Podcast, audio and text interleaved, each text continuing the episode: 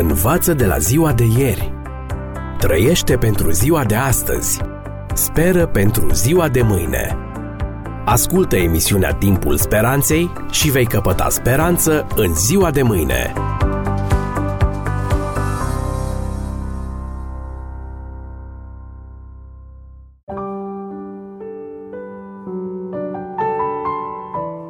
Dragi prieteni, bine v-am regăsit la o nouă ediție a emisiunii Timpul Speranței. În această ocazie vă propun să trecem pe a doua tablă pe care sunt scrise următoarele șase porunci date de Dumnezeu omului. De multe ori cele zece porunci sunt descrise ca fiind împărțite în două. Primele patru porunci se află pe o tablă, iar următoarele șase pe cealaltă tablă, probabil din cauza lungimii lor. Poruncile a doua și a patra sunt destul de lungi. În același timp însă, recunoaștem din această așezare că primele patru porunci tratează în mod special relația noastră cu Dumnezeu, în timp ce ultimele șase se concentrează asupra relațiilor interumane. Prima secțiune este orientată spre cer, iar a doua este mai pământeană. Oricât de convenabil ar părea, această împărțire este în multe privințe artificială. După cum am spus în emisiunea anterioară, primele patru porunci, oricât de distinct ar fi accentul lor spiritual și teologic, influențează în mare măsură elementele practice și relaționale ale vieții umane. Iar acest lucru se datorează faptului că relația noastră cu Dumnezeu modelează în mod direct relația pe care o avem cu ceilalți. Iată ce spune în acest context ucenicul Ioan în întâia epistolă sobornicească, capitolul 3, textul 16. Citez. Noi am cunoscut dragostea lui prin aceea că el și-a dat viața pentru noi. Și noi, deci, trebuie să ne dăm viața pentru frați. Dar cine are bogățiile lumii acesteia și vede pe fratele său în nevoie și și închide inima față de el, cum rămâne în el dragostea de Dumnezeu? Copilașilor, să nu iubim cu vorba, nici cu limba, ci cu fapta și cu adevărul. Am încheiat citatul. Totuși, stimați prieteni, trecerea de la porunca sabatului la următoarea pare destul de abruptă.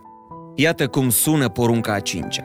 Cinstește pe tatăl tău și pe mama ta, pentru ca să ți se lungească zilele în țara pe care ți-o dă Domnul Dumnezeul tău.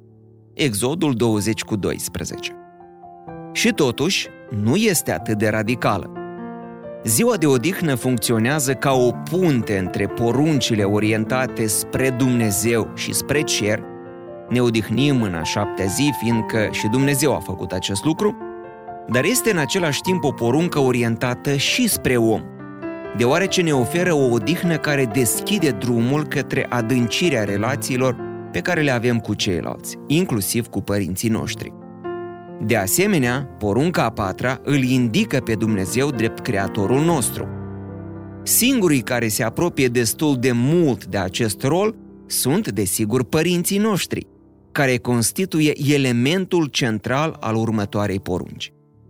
Prin urmare, trecerea de la porunca zilei de odihnă la cea în care ni se cere să ne cinstim părinții este cât se poate de logică.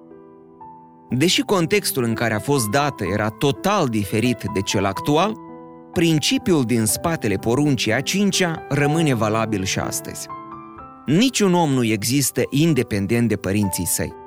Indiferent ce fel de părinți sunt, dacă merită sau nu să primească respectul nostru și indiferent de calitatea relației pe care o avem cu ei, continuă să fie părinții noștri, creatorii noștri, am putea spune. Deci, fie și numai din acest motiv, ei ar trebui să primească măcar un pic de respect. La prima vedere, dragi prieteni, porunca cincea pare de prisos.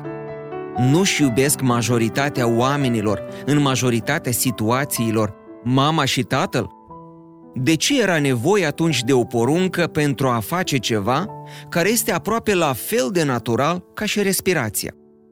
O poruncă doar pentru a ne cinsti părinții, când în majoritatea cazurilor oamenii îi iubesc, pare la fel de ciudată ca și când i-am ordonat cuiva care moare de sete să soarbă condensul format pe partea exterioară a unui pahar prin cu gheață, când cel mai probabil dacă ar fi lăsat singur, ar bea tot conținutul lui. De ce să poruncești ceva ce este natural? Acest lucru se datorează faptului că trăim într-o lume atât de puternic înrădăcinată în păcat, încât naturalul a fost pervertit până într-acolo, încât nu toți sunt înclinați să facă chiar și cel mai evident și mai elementar lucru din lume. De exemplu, încercați să siliți o fetiță de 12 ani să-și iubească tatăl care a violat-o și a îmbolnăvit-o de sida. Când și să-l cinstească i-ar fi destul de greu. Sau încercați să-i cereți același lucru unui băiat al cărui tată l-a bătut cu o bâtă de baseball atât de puternic încât a intrat în comă, când și lui ar fi destul de greu să-l cinstească măcar. Tocmai din această cauză ni se poruncește să ne cinstim părinții. Nu ni se ordonă să iubim, deoarece Dumnezeu știe că unii nu vor, nu pot sau poate nici nu ar trebui să iubească, așa cum ar fi normal. Ceea ce ni se spune de fapt prin această poruncă este că familia constituie temelia întregii societăți și că trebuie să o păstrăm pe cât posibil intactă, indiferent de circumstanțe și de vremuri. Chiar și după ce copiii au crescut și au părăsit căminul, legăturile de familie rămân vitale. Iar cinstindu-ne părinții, recunoaștem aceste legături și le păstrăm intacte. Este un lucru important, deoarece la urma urmei, cheia fericirii noastre rezidă adeseori în relațiile noastre, în mod special în cele de familie. Cine nu a citit despre oameni faimoși care au tot ce le-ar putea oferi lumea aceasta și totuși sunt extrem de nefericiți? Și care este aproape întotdeauna cauza nefericirii lor? Nu sărăcia, întunericul sau boala. Aproape în fiecare caz este vorba despre același lucru, și anume relații proaste în familie.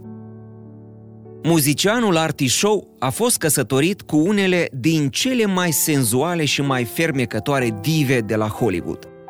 Spre sfârșitul vieții, referindu-se la relațiile proaste pe care le-a avut nu doar cu aceste femei, ci și cu copiii pe care i-a avut cu ele, declara, citez, Nu m-am înțeles cu mamele, deci cum aș fi putut să o fac cu copiii lor? Am încheiat citatul.